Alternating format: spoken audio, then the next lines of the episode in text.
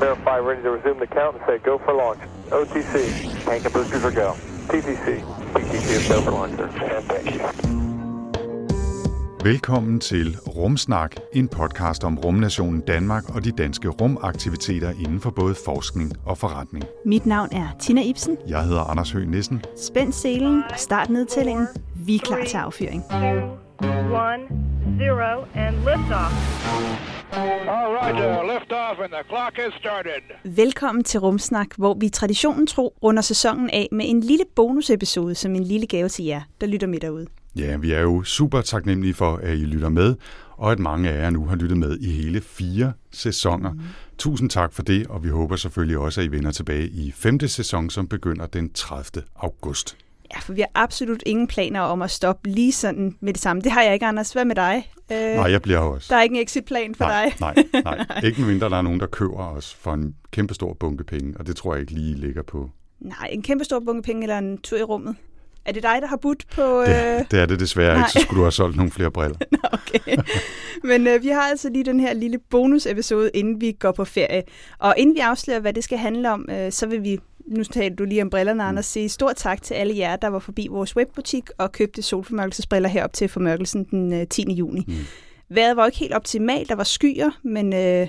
Fik du set det, Anders? Ja, jeg var faktisk ude at gå og lave et interview til en anden podcast, hvor vi havde timet optagelsen lige præcis, når vi gik rundt om søerne herover for. Og jeg havde briller med, så en gang så stoppede vi lige op og så op, om der var noget. Ikke? Og de var meget glade for, at jeg havde sådan 3 rumsnak-brandede solformørkelsesbriller med. Så jeg så lige i starten, det var helt skarpt og meget fint, og så sådan lidt småstresset gennem noget halvsky, der det var på sit højeste. Hvad med dig? Jo, jeg så den jo fra Amager Strand, hvor vi har sendt live i lidt over en time, sammen med de gode mennesker ude på Naturcenter Amager Strand. Og der havde vi faktisk, jeg tror, vi havde bedre vejr end mange andre steder i landet, fordi vi kunne næsten se hele formørkelsen. Der var meget, meget få skyer.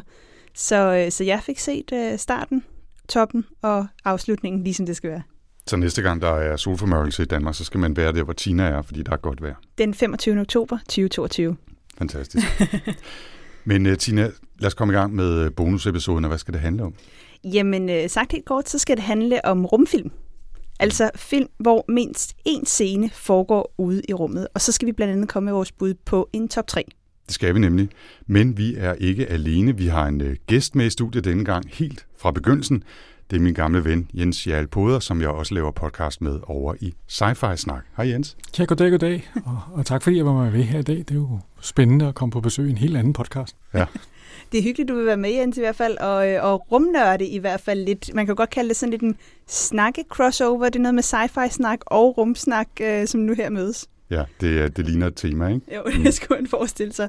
Men skal vi ikke bare komme i gang så med det, Jens og Anders? Lad os det. Jeg hedder Tina Ibsen. Og jeg hedder Anders Høgh Nissen. Velkommen til. 3, 2, 1, 0, and lift off. Ja, og vi skal, som Tina sagde, se på rumfilm, og det er selvfølgelig film, der blandt andet foregår i rummet, og det kan være hele spændet fra Jules Verne-filmatiseringen Rejsen til Månen fra 1902 til den spritnye Stowaway på Netflix 2021. Ja, og hvad er kravet så til en rumfilm? Ja, det har vi også snakket om. Ja, det har vi snakket om. Det er mindst en scene, der skal foregå uden for jordens atmosfære, altså 100 km over jordens overflade. Det er jo der, hvor grænsen til rummet går. Yep. Og det betyder, at ellers film som Arrival fra 2016 altså ikke er en rumfilm, selvom den handler om de her store rumskibe, der kommer til jorden. Mm. Og hvad skal vi så gøre med de her rumfilm? Vi skal selvfølgelig finde en top 3 ved en mere eller mindre fælles indsats. Og når jeg siger fælles, så mener jeg benhård konkurrence om at få lov til at vælge sin egen top 3, uden at de andre snupper de bedste. Ja, vi skal især vælge vores top 3 med kort plot og begrundelse, og det foregår som et såkaldt draft, hvor vi på forhånd har lavet en lille liste over knap 50 rumfilm, som vi kan vælge fra. Når en så har valgt en film, så kan de andre ikke vælge den film, og målet er selvfølgelig at få sin top 3 udelukkende af sin første valg, uden at de andre selvfølgelig snupper den for næsen af en. Ja. Vi laver den her udvælgelse på skift, en film ad gangen, og vi lader selvfølgelig gæsten Jens vælge først, og så synes jeg, at Tina skal være nummer 2, og så er jeg rosinen i pølseenden. Så skal vi slå sten, saks, papir om det, Anders. Det er fint nok, det er okay. Ja, du får den. Du får andenpladsen. Okay, jamen, det er godt. Og efter top 3-draften, så skal vi altså også lave en bonusrunde, der er knap så konkurrencepræget. Der skal vi forsøge at blive enige om, eller i hvert fald blive enige om at være uenige, om de bedste film inden for 4 forskellige kategorier. Og det er den mest realistiske rumfilm, det er det bedste eller sejeste rumskib, vi kunne forestille os, den mest skræmmende alien, eller den bedste lokation. Altså simpelthen, hvor er den bedste setting for en af de her. Men det vender vi tilbage til. Det gør vi nemlig. Først så skal vi som sagt se, hvem der kan få sin top 3. Og her ville jeg ønske, at jeg lige havde et lille sæt trommer. Sådan en lille trommevivl, der kunne... Tak, det skulle jeg ikke have sagt. Det kan I klare. Men vi vælger altså en film, en af gangen, hver især. Og Jens, du får lov til at lægge ud. Ja, jeg får lov til at vælge først. Ja. Det er så fedt. Ja. Jeg er jo i virkeligheden overhovedet ikke bekymret for, at I stjæler særlig mange af mine film. Fordi at, ja... Du har valgt fra bunden af listen simpelthen. Jeg håber om at få din top 3. Ja, altså i hvert fald så ved jeg, at jeg har en eksotisk smag i rumfilm. Mm-hmm. Men den, som jeg måske tænker kunne være i farezonen, den har jeg altså valgt at tage som et strategisk valg som den første. Okay. Vi skal tilbage til en film, jeg så i starten af 80'erne på Moviebox. En flot, hvidt cover med nogle astronauter på forsiden, nærmere... bestemt nogle Mercury-astronauter. Og det er fra 83, The stof. Right Stuff. Ja. Kaufmans film, baseret på Tom Wolfes bog, som jo er den her fantastiske historie, som starter med lydgennembryderen Bell X1 med Chuck Yeager, og så sker der noget. Russerne begynder at starte rumkapløbet, og så følger vi rumkapløbets spæde start i USA, hvor de hyrer de her testpiloter til at være de første Mercury-astronauter og følger hele det der halløjsa, der er omkring dem. Ja, altså fantastisk film. Jeg synes, jeg elsker de der portrætteringer af den der periode. Hvis man skulle læse en bog, der minder om noget af det samme, man kan selvfølgelig læse på Tom Wolfes The Right Stuff, men den minder jo om noget af det, vi også har læst i Lady Astronaut of Mars, som er sådan, skildrer sådan sammen det der med, hvor den der pioneren, der er omkring at få de der ting op i over 100 kilometer over jorden, den er jo ret fantastisk. Den var ikke på min liste, kan jeg sige, eller den var i hvert fald ikke i min top 3. Var den på din? Nope. Okay, så du fik, den fik den for dig selv. Ja. Tina, så er det dig, der får lov til at vælge fra din top 3. Vi skal ud. Vi skal længere ud i rummet, for min.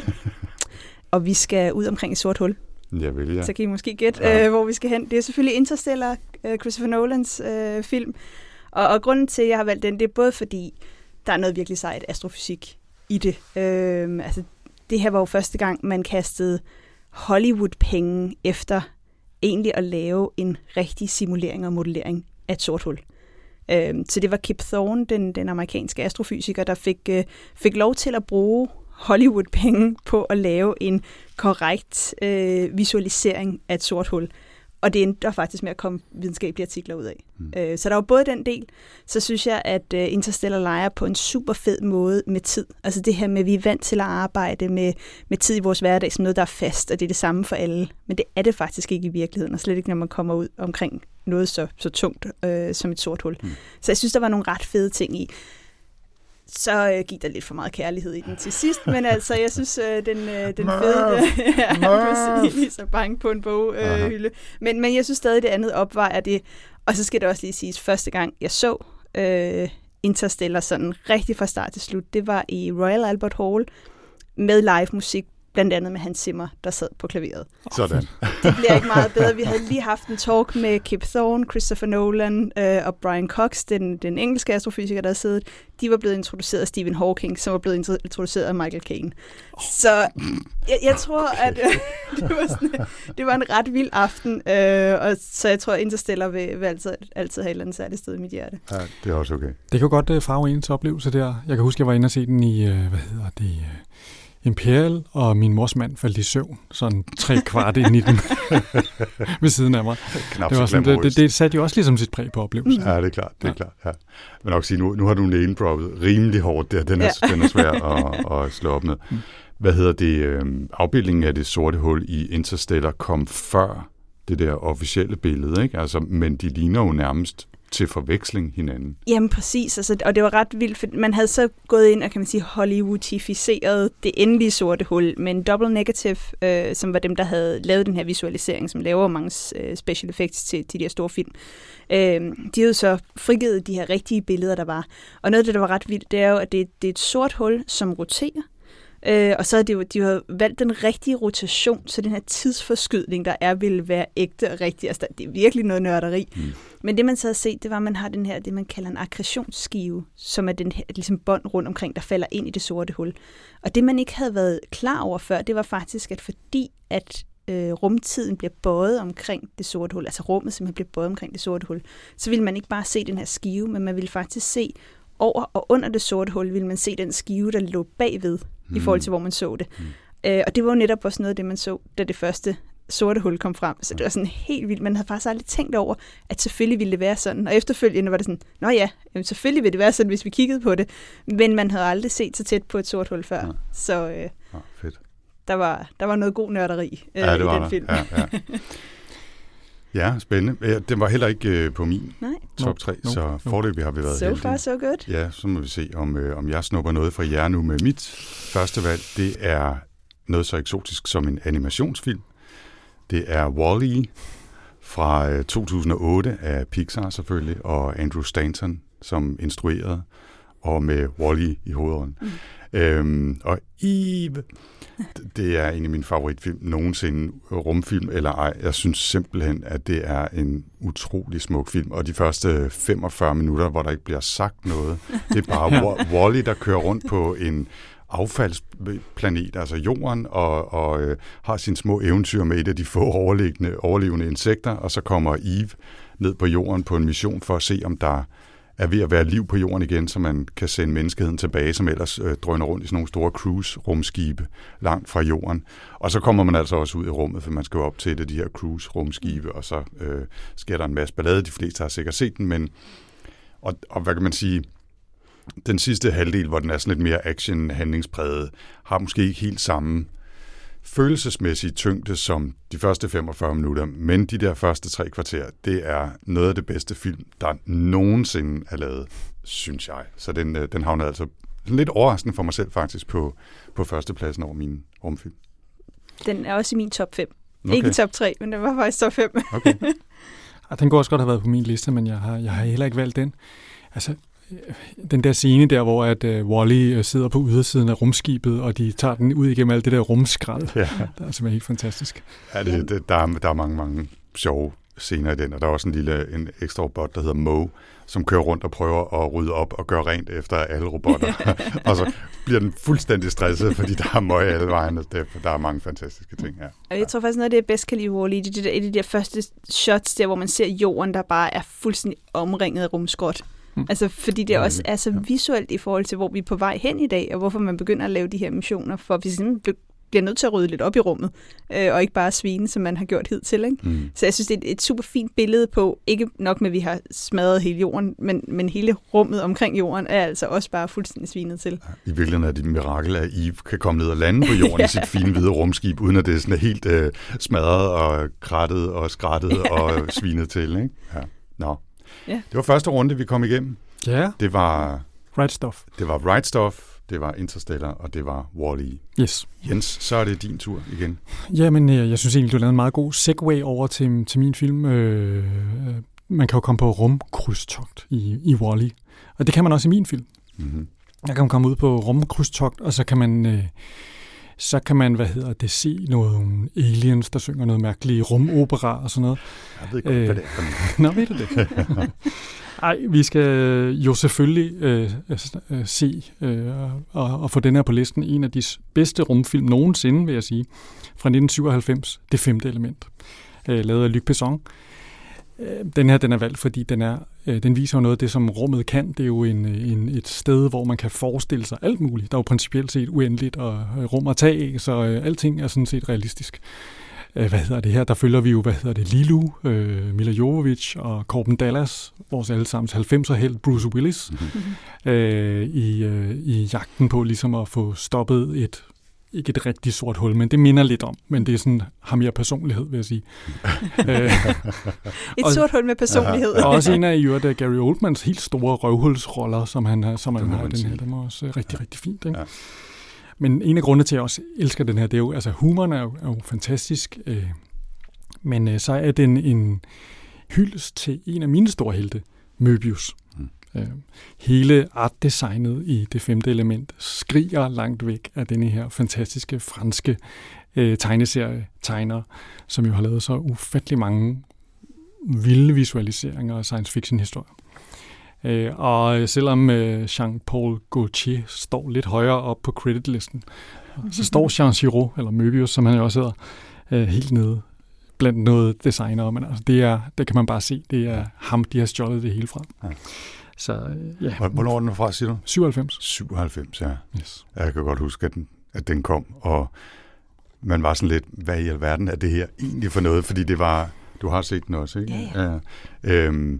At det er jo fuldstændig crazy på utrolig mange måder, men samtidig også bare fascinerende og sjovt, og så totalt over the top hele vejen igennem, ikke? Altså fuldstændig knald i låget.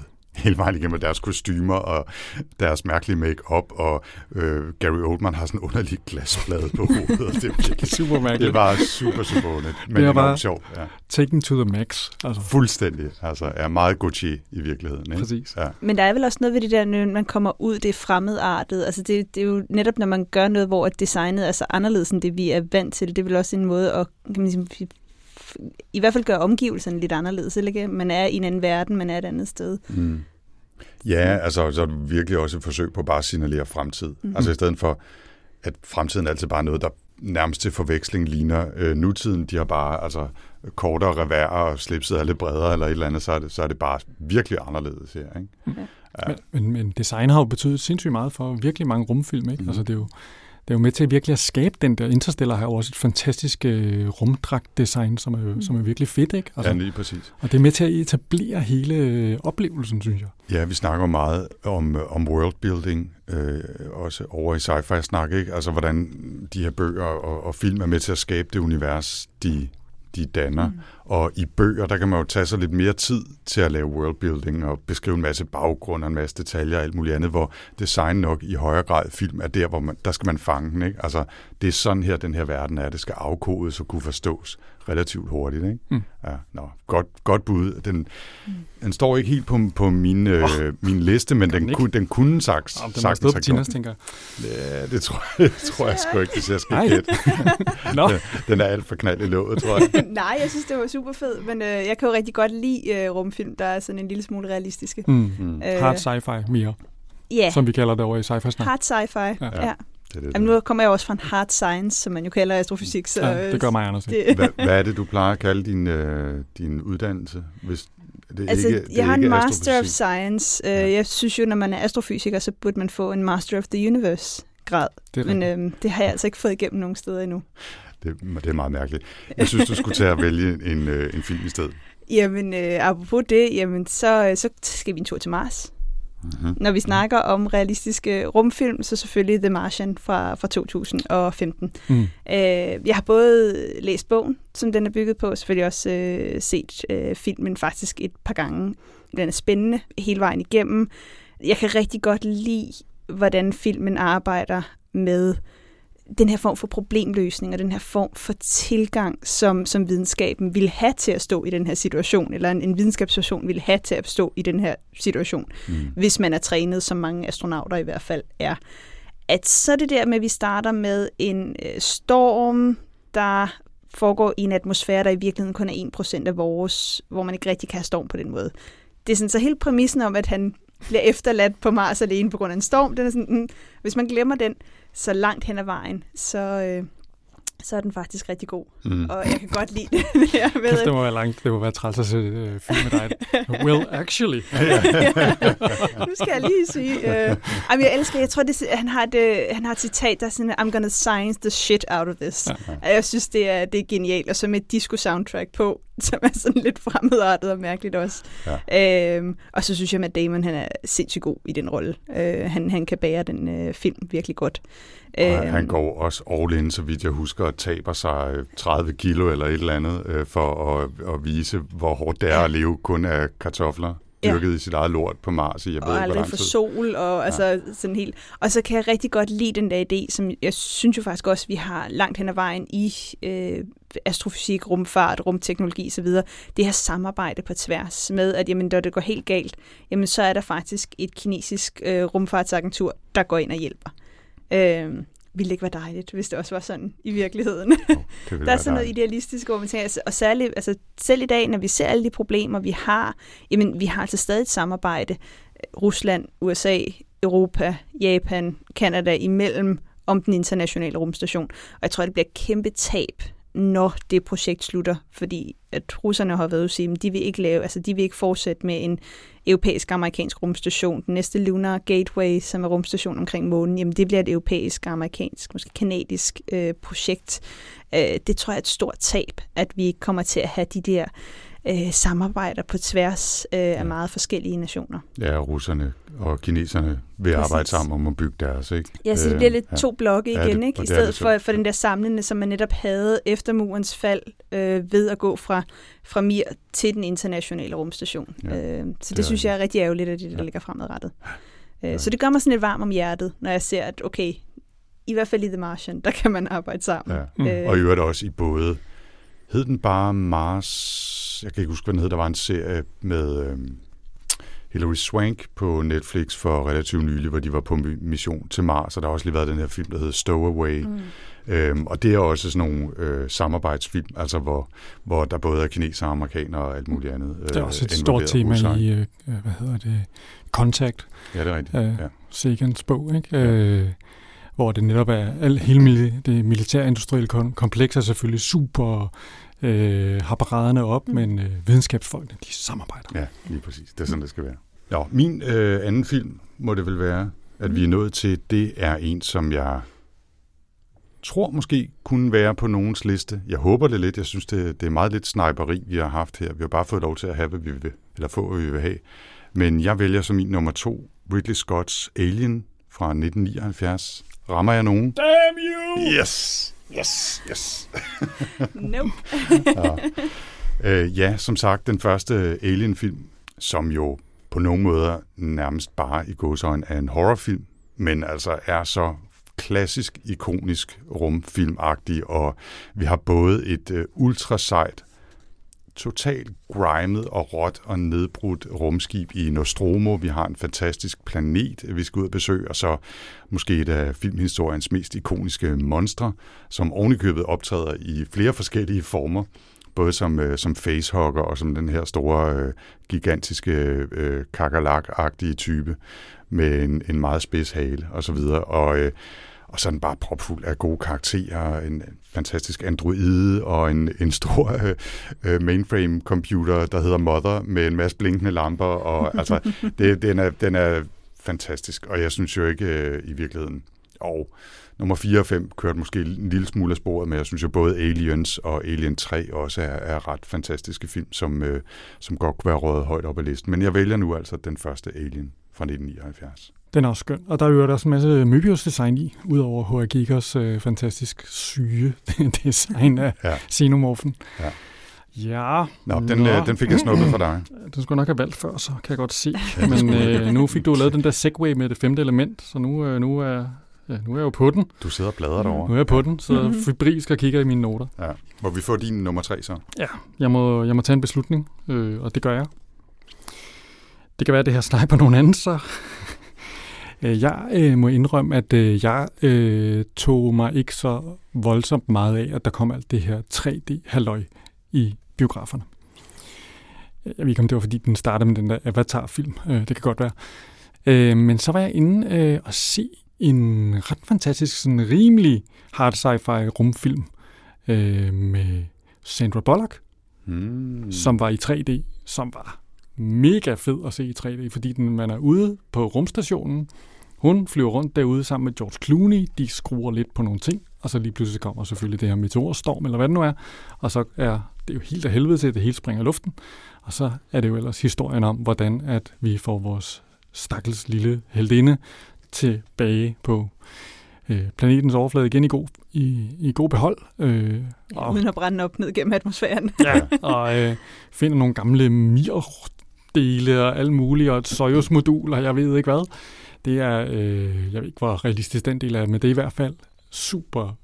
Altså, jeg synes, det er en fed repræsentation. Det er altid spændende, når man sidder i en stor biografsal og får den der rummets stilhed,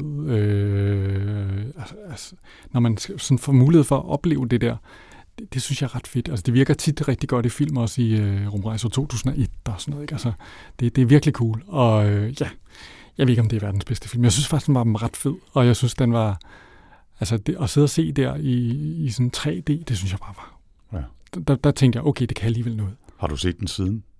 Nej, det er han heller ikke, og jeg husker den ikke super godt. Jeg kan bare huske stemningen og fornemmelsen af nærmest at være til stede, og netop kombinationen af 3D-effekter, det der super gode lydarbejde, ikke? Hvor man virkelig, man hører kun noget, når man er inde, og når man er ude, så hører man ikke noget, eller så er der ikke noget lyd, og så videre. Jeg synes virkelig... Ja. Jamen, jeg så den også i biografen, også kun den ene gang. Altså, jeg tror, det er sådan en film, der virkelig gør sig godt, når man er ude på et stort, lærred. Ja. Men jeg kan bare huske, at jeg synes, den var så spændende. Mm-hmm. Jeg sad, at man fik jo ikke lov til at slappe af på noget tidspunkt med den der film. Jeg var sådan helt smadret, da vi gik ud fra biografen, fordi at virkelig sidde sådan på kanten af mit sæde, altså, hvad kommer der til at ske her, ikke? Ja. Fordi det var bare sådan, uanset hvad, så var det sådan det næste, der skulle løses.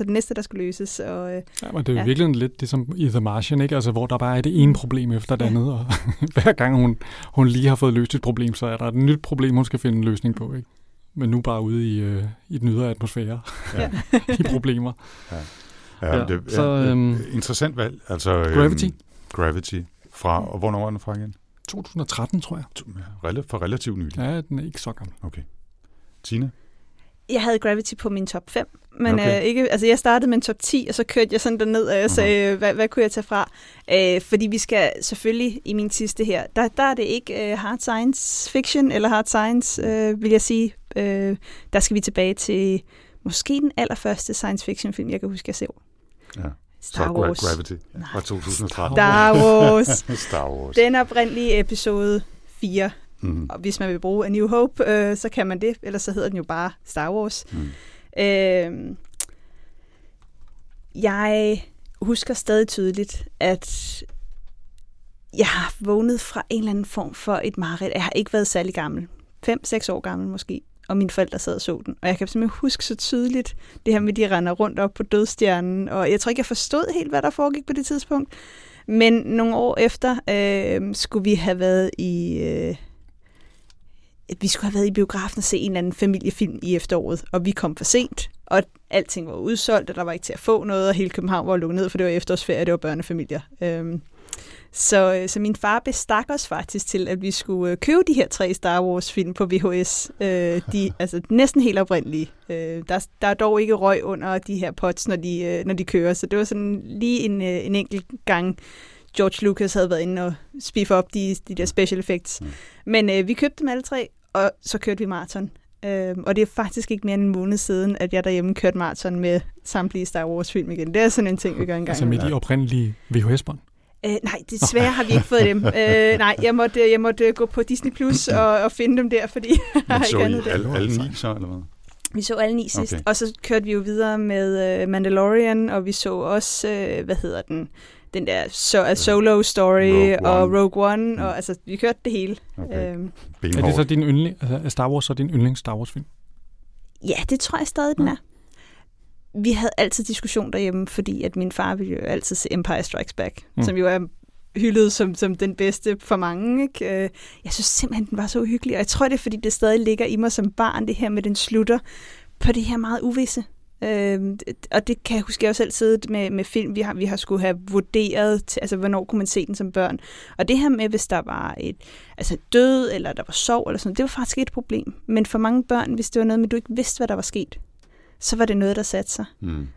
Og det tror jeg for mig var, at da vi så den her, selvom at vi jo så faktisk så den næste film lige efter, så det her med, den ender lidt ulykkelig. Jeg har simpelthen som voksen selv, jeg går udenom.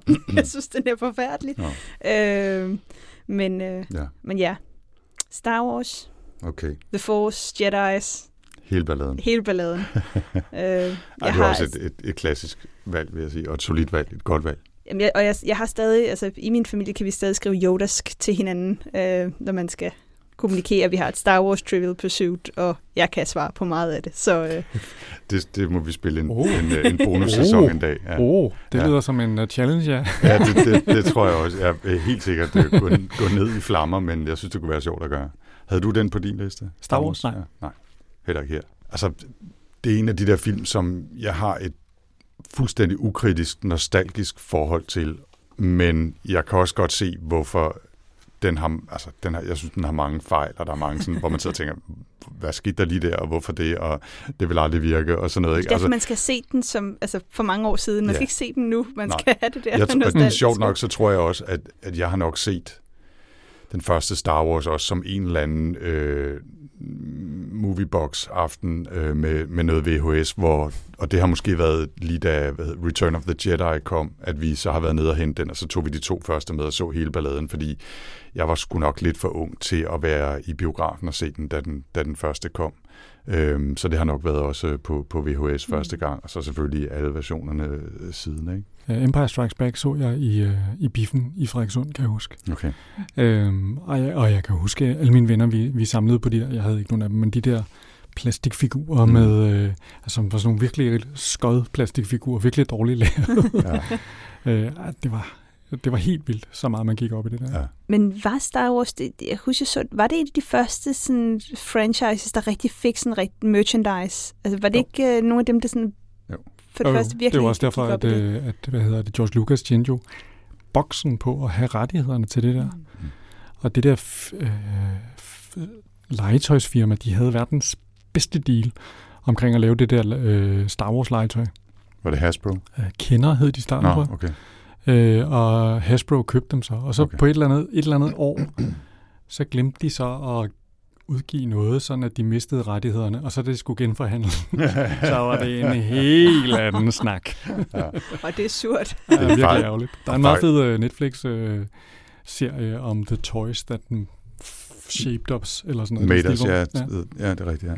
Jeg var faktisk i øvrigt meget apropos, var jeg lige ved til den her bonusepisode, eller måske en kommende, og købe Lego-udgaven af Millennium Falcon. Så de sælger stadigvæk merchandise på baggrund af en film fra... Altså snakker vi om den store UCS-version, den til 6.000. Ja. Den har min lillebror, eller slår op, min søn Laurits. Aha. Kæft, det var fedt, da vi købte den til ham. Ja, hvor mange stykker? Eller Lego? Sådan 6.000 i del i den. Den er kæmpestor, og det tager uendelig lang tid. Det kan vel være til en hel sæson. Ja. Det var, vi bare skulle lave sæson 5 og også til samler Millennium Falcon. Samler Millennium Falcon og så Apollo-raketten bagefter. Ja. Nå, min sidste film. Mm. Jeg vil næsten garantere, at der ikke er nogen af jer, der har den på listen, men det er Danny Boyles Sunshine fra 2007, som i mine øjne er en ekstremt underkendt science fiction film og film i det hele taget. Den korte historie om plottet er, at solen af uvisse årsager er begyndt at skinne med mindre kraft, og derfor så er jorden blevet til en snebold. Og så for at genstarte solen, så har man besluttet sig for at fyre en allerhelvede stor atombombe. Dark matter nuclear bomb, var det ikke sådan noget, de siger? Et eller andet knald, ikke? Men i hvert fald en kæmpe stor atombombe, der skal fyres ind i solens hjerte, for ligesom at sætte gang i balladen igen. Og så følger man den lille selvmordsbesætning, som altså sidder på toppen af den her atombombe på et stort rumskib på vej mod solen. Og der er nogle dele af det, som er sådan hard sci-fi og realistiske, og så er der selvfølgelig nogle grundlæggende ting, der er fuldstændig knald i låget, men den har en helt ekstremt fed stemning, og musikken er fantastisk. Altså det er en af de der film, man skal se på et godt anlæg eller i biograf med lydstyrke 12. Altså det er virkelig en kæmpe stor del af det, og så er den så ekstremt flot lavet. Altså helt vildt fede effekter.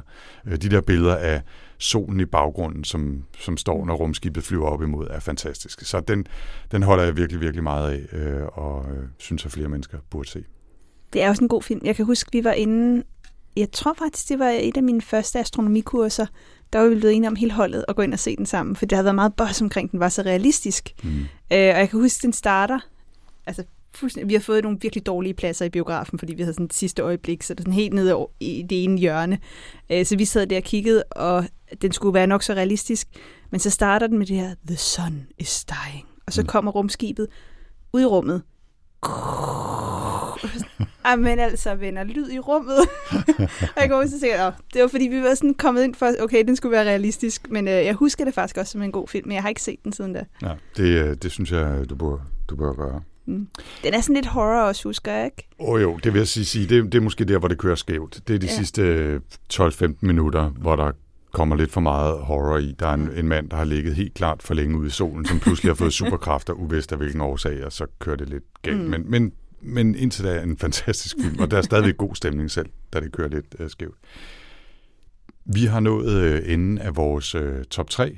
Jeg vil lige hurtigt løbe dem igen, og så kan det være, at vi lige kan komme med et par bobler, bare lige hurtigt byde med ting, der måske er på listen. Lyder det okay? Det synes jeg. Så lynhurtigt, vi valgte The Right Stuff, yes. Fifth Element og Gravity overfor Jens, og Tina valgte Interstellar, The Martian og Star Wars, den fjerde eller den første, afhængig af, hvordan man ser det. Og jeg valgte altså Wall-E, Alien den første og Sunshine fra 2007. Og så et par bobler, hvis I har, Jens. Altså, jeg overvejede at tage Guardians of the Galaxy fra 2014, men jeg tænkte, den var alligevel lidt for meget i samme genre som det femte element. Men den synes jeg også er fantastisk. Det var virkelig, virkelig glad for den film.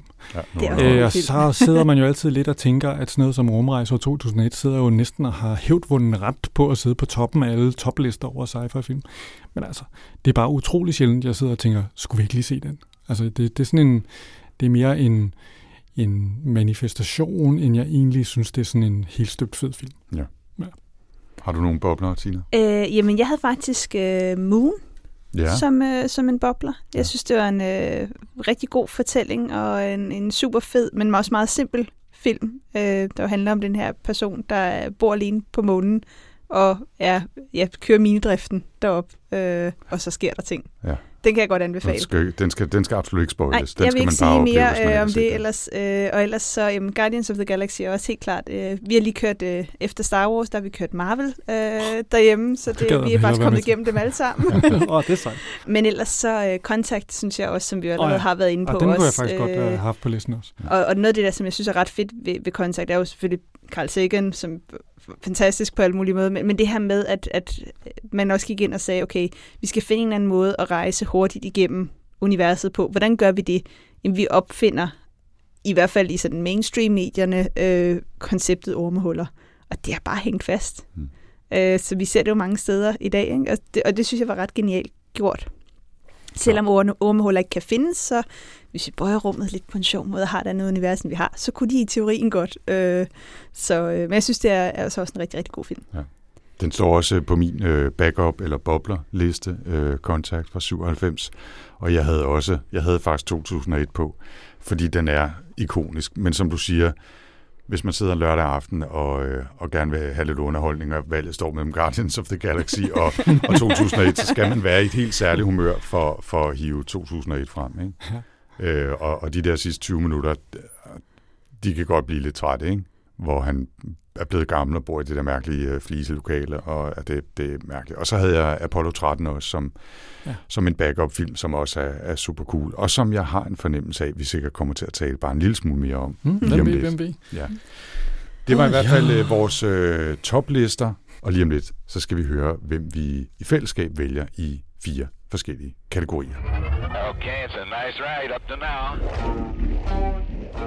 Nu har vi så kæmpet en lille smule i hvert fald om at få vores top 3 valg, og så er det blevet tid til at se, om vi kan arbejde i fællesskab, og det handler selvfølgelig stadigvæk om rumfilm, men vi har fundet, som Tina sagde i starten, 4 kategorier, hvor vi skal se, om vi kan finde en fælles vinder, og kategorierne det er mest realistiske, bedste eller sejeste rumskib, mest skræmmende alien og bedste location.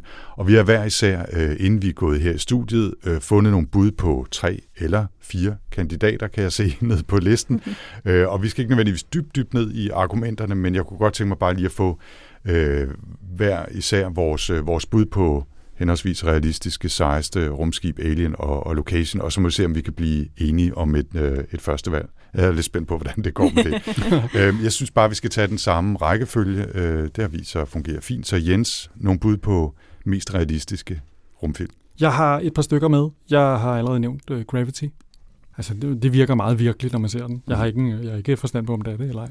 På samme måde The Martian, når vi er med Mark Watney op på planeten, hvor det godt nok ikke kan storme, men der er mange andre ting, der virker rigtig realistisk i den. Og den er meget interesseret i nogle af de her ting, som er vigtige for rumfart. The Right Stuff selvfølgelig, det er jo nærmest sådan en historisk gengivelse af Mercury-programmet. Ja, altså. Og så selvfølgelig Apollo 13, som jo også handler om noget, der skete i virkeligheden. Så det synes jeg alle sammen er nogle gode bud på realistiske film. Ja. Hvad er du med, Tina? Jamen, jeg er meget, meget enig. Martian har jeg med, og også Gravity har jeg med. Og så har jeg det sorte hul fra Interstellar, fordi det har altså bare et særligt sted i mit hjerte. Ja. Du men har altså et sort hul i dit hjerte. Ja, det har jeg. Okay. Ja. Ja, og jeg har ikke overraskende The Martian, Gravity, Apollo 13 og Right Stuff, de samme film, som Jens, bare en lidt anden rækkefølge. Så det bliver jo næsten nødt til at være en fra vores lille gruppe her. Altså, det er måske næsten lidt snyd at vælge Right Stuff, ikke? Fordi det er så dokumentaragtig en film, men omvendt kan man sige, så er det jo i princippet den mest realistiske, fordi den beskriver det, der foregik. Mm. Og Apollo 13 måske endda også lidt derovre af. Ellers har jeg lidt lyst til at sige den, fordi det er jo en fiktionsudgave i lidt højere grad, synes jeg, end The Right Stuff føles som en fiktionsudgave af virkeligheden. Det ved jeg ikke. Men altså, hvad siger I? Jamen, altså, jeg vil egentlig hellere gå hen med en af dem, der ikke var biografiske på den måde. Ja, det hælder jeg også lidt til det der med i virkeligheden at sige, jamen prøv at, her har de prøvet at være realistiske med noget, som man ikke bare kan skrive af efter virkeligheden. Okay, men så er vi på Gravity eller Martian. Eller Interstellar. Ja, men den er jo ikke nogen på nogle af vores lister, så det vil jeg synes bare lidt mærkeligt. Vi kan godt blive enige om enten Gravity eller Martian. Okay. Så hælder jeg til Martian. Okay. Jamen, jeg synes, det var genialt, så ja. Okay, jamen så tager vi The Martian. Og men så kan I huske, hvad det var? Der er en af de her sci-fi-film, vi har snakket om, hvor de simpelthen havde lavet tyngdekraften så dårligt. Altså der, hvor de svæver ude i.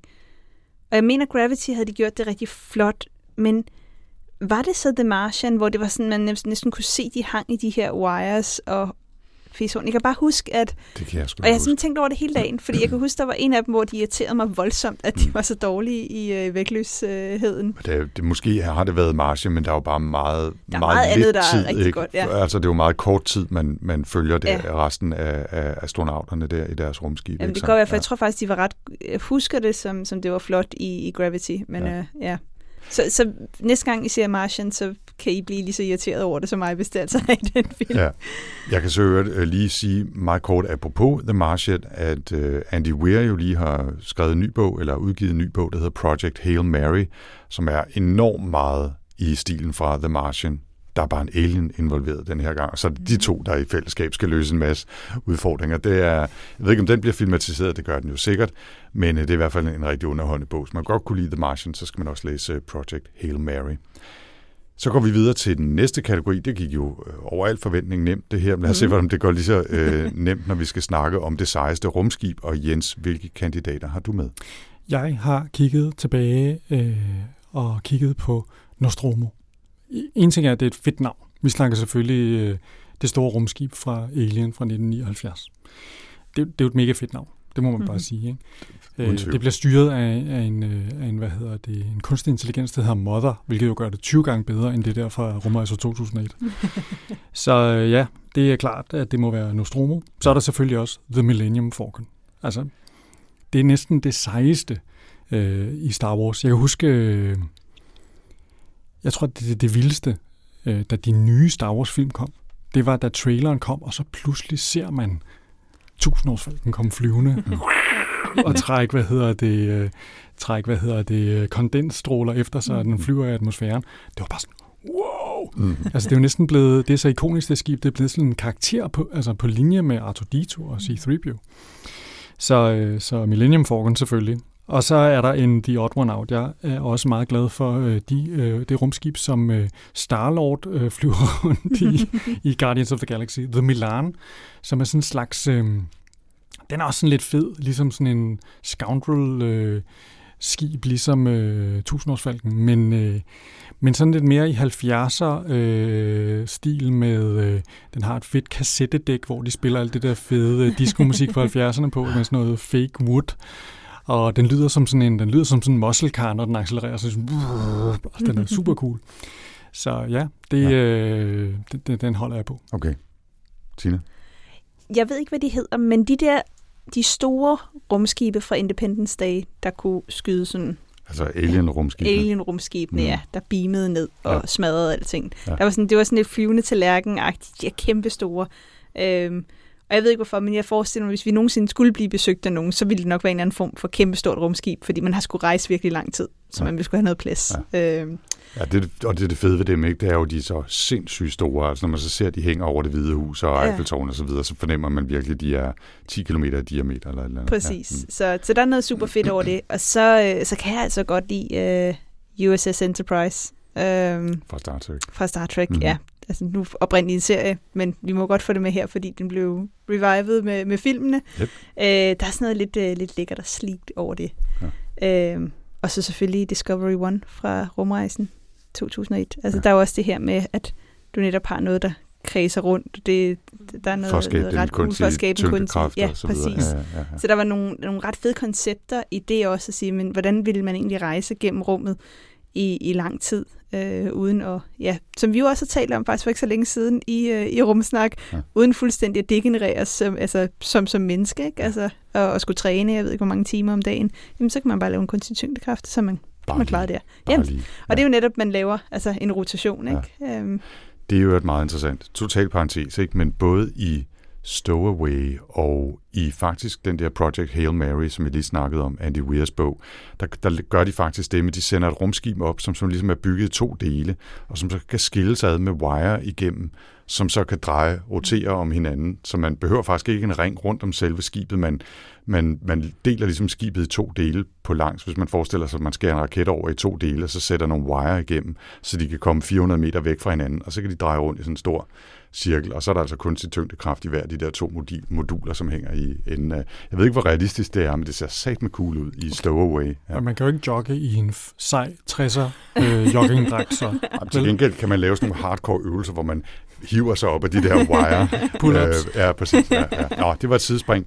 Mine tre rumskibe er Heart of Gold fra Hitchhiker's Guide to the Galaxy, som, altså filmatiseringen er jo mildest talt ikke noget mesterværk, men selve ideen om det her rumskib, som drives frem af usandsynlighed i virkeligheden, er Infinite Improbability Drive, er det ikke sådan? Korrekt, ja. Så det har jeg valgt, og Nostromo fra Alien og Discovery One fra 2001, så der er der i hvert fald nogen overlap.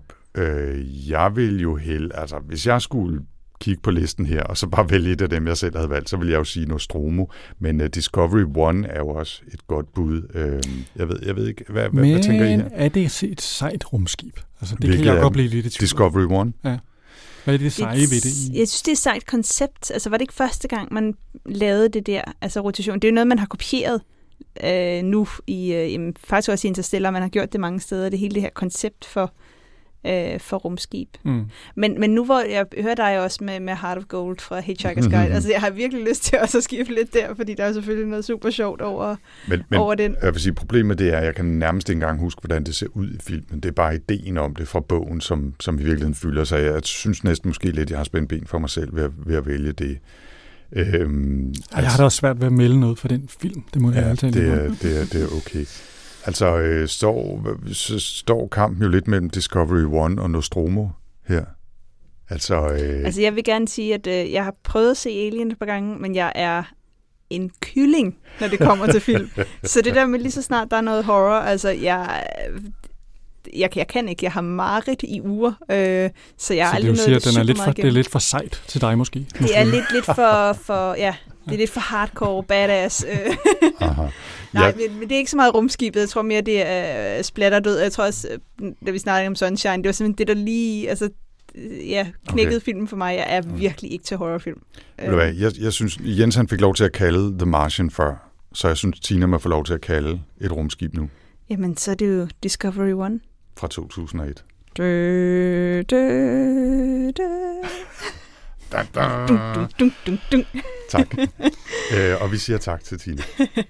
Så skal vi i gang med kategori nummer 3, og nu er vi så over i, kan høre, din ønskekategori her, ikke? For det er noget med skræmmende aliens, og så bliver det lidt monsteragtigt. Og Jens, hvem har du valgt her? Ja, altså jeg vil godt starte med noget. Jeg er egentlig ikke den store Star Trek-fan. Det ved jeg ikke. Jeg synes, det er en underlig, men de har nogle fantastiske monsterkoncept. Borgerne. Altså alle monstre, der på en eller anden måde overtager ens sind og tager kontrollen for sig selv, det synes jeg er utrolig uhyggeligt. Så det der med ligesom, at man er i fare for at blive opslugt af borgen, eller folk man kender lige pludselig er sådan nogle borg-robotter, det synes jeg er meget skræmmende. Så det synes jeg er en ret fed og meget skræmmende alien. Mm-hmm. Der ligger jo selvfølgelig lidt i det, det skal være et monster, der på en eller anden måde har en er ond på en eller anden måde, men det kan også bare være skræmmende, fordi det på en eller anden måde, man kigger på noget, som bare er så storslået og kæmpestort, at det propper frygt for Gud ind i kroppen på en. Ikke? Aha. Og jeg tænker på selvfølgelig på de store sandorm på Doom. Ja. Shai-hulud, de her kæmpe store orme, der svømmer gennem, graver gennem sandet og skaber det her, spice. Dem har jeg altid bare synes var mega fede. Og hele ideen om den her økologiske, det er sådan en økologisk science fiction historie, med en hel planet, der i spil, og alle tankerne omkring, hvordan at den udvikler sig, og når der... Ja, det synes jeg er fantastisk. Mm-hmm. Virkelig, virkelig fed. Okay. Og de der, billedet af sådan en sandorm, der rejser sig op af sandet. Altså, det er sejt. Mm-hmm. Og hvad de hedder igen? De hedder... Shai-hulud, siger man om de store, ikke? Yes. Og så har jeg taget, en af dem, det er vel ligesom sådan en, den skal man have med, ikke? Det er ligesom en Beatles-plade eller sådan noget i en samling. Selvfølgelig skal vi have en Xenomorph, designet af HR Giger. Ja. Man kunne også have taget, kan være, vi kommer ind på det senere. Xenomorphen, ja. Den er sgu hyggelig, ikke? Med den der mund, der åbner, og så en anden mund, der kommer ud. Det er ikke rart. Der er virkelig mange lydeffekter i den her udgave af Rumsnak, det kan jeg godt lide. Tina, hvilke aliens har du valgt? Jamen, jeg er fuldstændig enig i de der xenomorfer der. Ej, de var ubehagelige. Men det kan faktisk være lidt det samme, som det du taler om der, Jens, med de her aliens, der var i Independence Day. Fordi jeg husker der, at de har fanget den her alien, som så vågner og hiver fat i en af de her forskere, og så taler igennem den her forsker, sådan presser ham op mod et vindue og taler igennem. Jeg synes, altså... Jeg havde mareridt i ugevis efter at have set den. Og faktisk så synes jeg ikke, at det er en uhyggelig film som sådan, men lige den der scene, jeg kan huske, den ramte mig bare virkelig. Men jeg tror også, det godt kunne have et eller andet at gøre med netop, at man bliver overtaget på en eller anden måde, og så bare det her, den splatterfest, og så inde i det her laboratorie. Og så skal vi til sådan måske en lidt fjollet film, som den sidste, nemlig Starship Troopers. Der er jo de her insektlignende, og dem synes jeg egentlig ikke var så skræmmende, fordi det er jo bare sådan lidt... Ja, filmmonsteragtigt. Ja, filmmonster, dem skal vi kæmpe mod at splatte. Men jeg kan huske, og den er sådan, at jeg har set Starship Troopers igen, og jeg synes, den er sådan næsten lidt komisk nu, men der er jo den her store sådan en blob nærmest, sådan et, vi kaldte den hjerneslugeren, altså, og jeg kan huske, den havde sådan en klo, hvor den så kunne simpelthen suge din hjerne ud, og så få al den information. Og jeg kan huske simpelthen den der... Der var også, når vi nu er i gang med de her lydeffekter, ikke? Altså, jeg kan huske, jeg synes, det var virkelig, virkelig skræmmende. I en film, som jo egentlig bare på rigtig mange måder er fjollet. Ja, og jeg ved ikke, hvad den hedder, men Hjerneslugeren fra Starship Troopers. Det hedder den nu, Hjerneslugeren fra Starship Troopers, som vi måske egentlig burde have nævnt tidligere i dag, men det har vi ikke gjort. Nej. Også en crazy film på mange måder. Jeg har også valgt... Jeg har specifikt valgt facehuggers fra Alien. Jeg synes næsten på nogen måde, de er mere skræmmende end xenomorfen, ikke? Altså det der med, at den sådan klæber til fjeset og stikker noget langt ned i halsen på en og lægger æg. Det er ikke nogen særlig rar tanke. Så har jeg måske lidt utraditionelt og potentielt kontroversielt valgt planeten Solaris fra filmene og bogen i virkeligheden, Solaris, som også er bare et fantastisk koncept med sådan en kæmpestor planet, som måske eller måske ikke har en eller anden form for bevidsthed eller intelligens, synes jeg er fascinerende og også bare enormt skræmmende på en eller anden måde, fordi det er så ukendt og anderledes, at man nærmest ikke kan forholde sig til det. Og så har jeg smidt en ting på, som dukkede op i hovedet på mig lige da jeg... på Moviebox. Ja, på Moviebox. Så hørte jeg lige en podcast forleden om Predator. Og den foregår jo egentlig på jorden, men der er faktisk en prolog, hvor man ser den her jægers rumskib komme ind gennem solsystemet, ind til jorden. Og så er det jo teknisk set en rumfilm, og det betyder, at jeg også kan vælge Predator som den mest skræmmende alien, fordi der er altså tale om et virkelig badass monster. Mm. Det er der altså med sådan et ultra cool 3D-sigtekorn, som den ligesom laser skyder ud på folk, før den fyrer kanonen af. Og den der scene, hvor den har fanget en, og så tager fat i ryggraden, og så bare flår hele ryggraden og hovedet af i sådan et ryg som et trofæ. Det er altså virkelig noget. Det har givet mig søvnløse nætter og meget. Så det var mine bud i hvert fald. Men altså umiddelbart lyder det for mig igen som om, at Xenomorphen eller facehuggeren, altså Alien fra Alien, er et godt bud på en førsteplads her, som vi måske bare alle tre er enige om.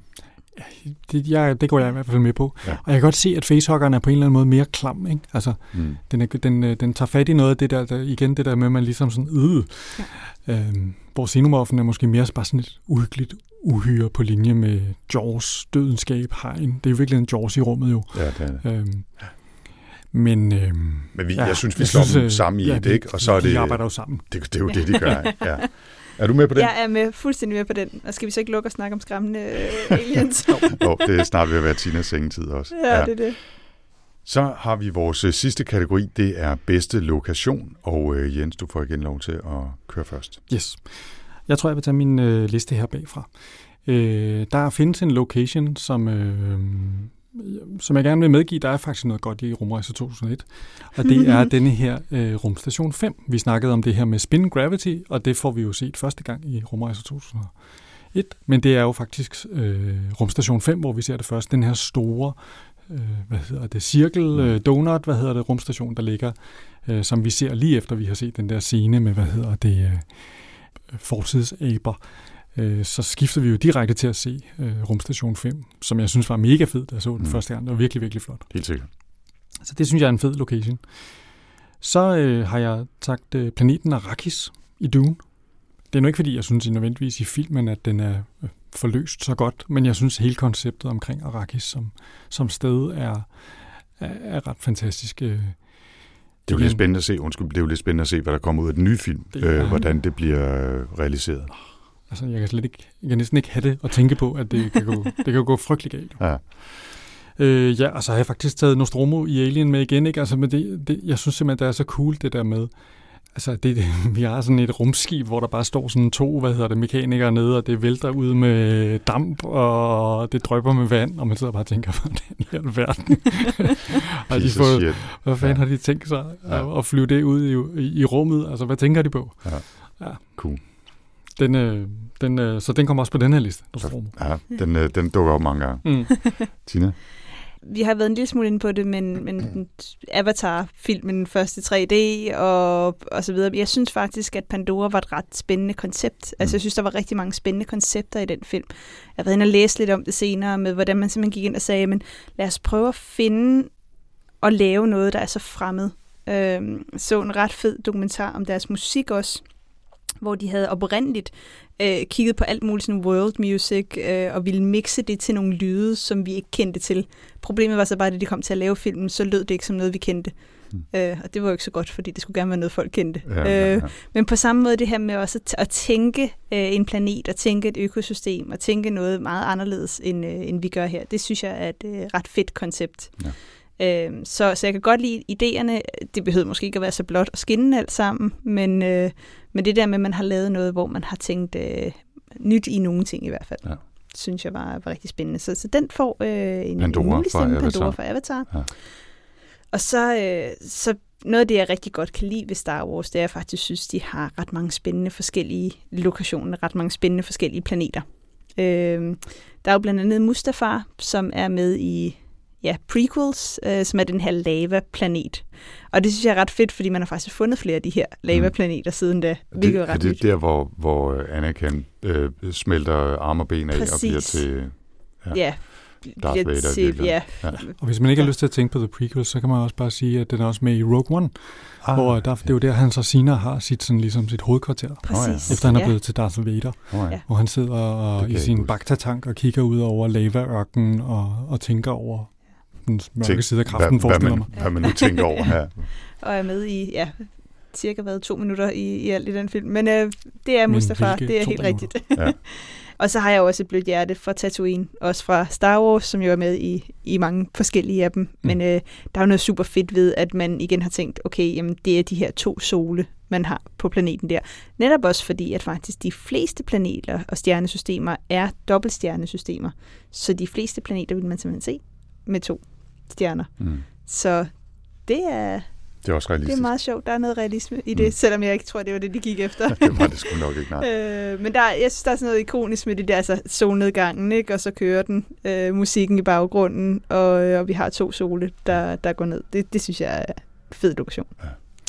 Ja, der er vi jo meget over hele, så vi må næsten prøve på en eller anden måde at kigge på, hvad har de andre stående på listen og sige, hvad kunne jeg gå ind for på den, tænker jeg. Måske. Nu har jeg heller ikke fået lov til at nævne mine endnu. Nå, nej, men det behøver vi. Vi kan bare blive enige igen, så tager vi den uden Anders her. men fordi jeg har nemlig, som du siger, valgt noget, som ingen af jer har valgt. Og vi er virkelig over hele pladen her. Jeg har valgt Asteroidebyen fra en film, der hedder Dark City, som mange sikkert ikke har hørt om.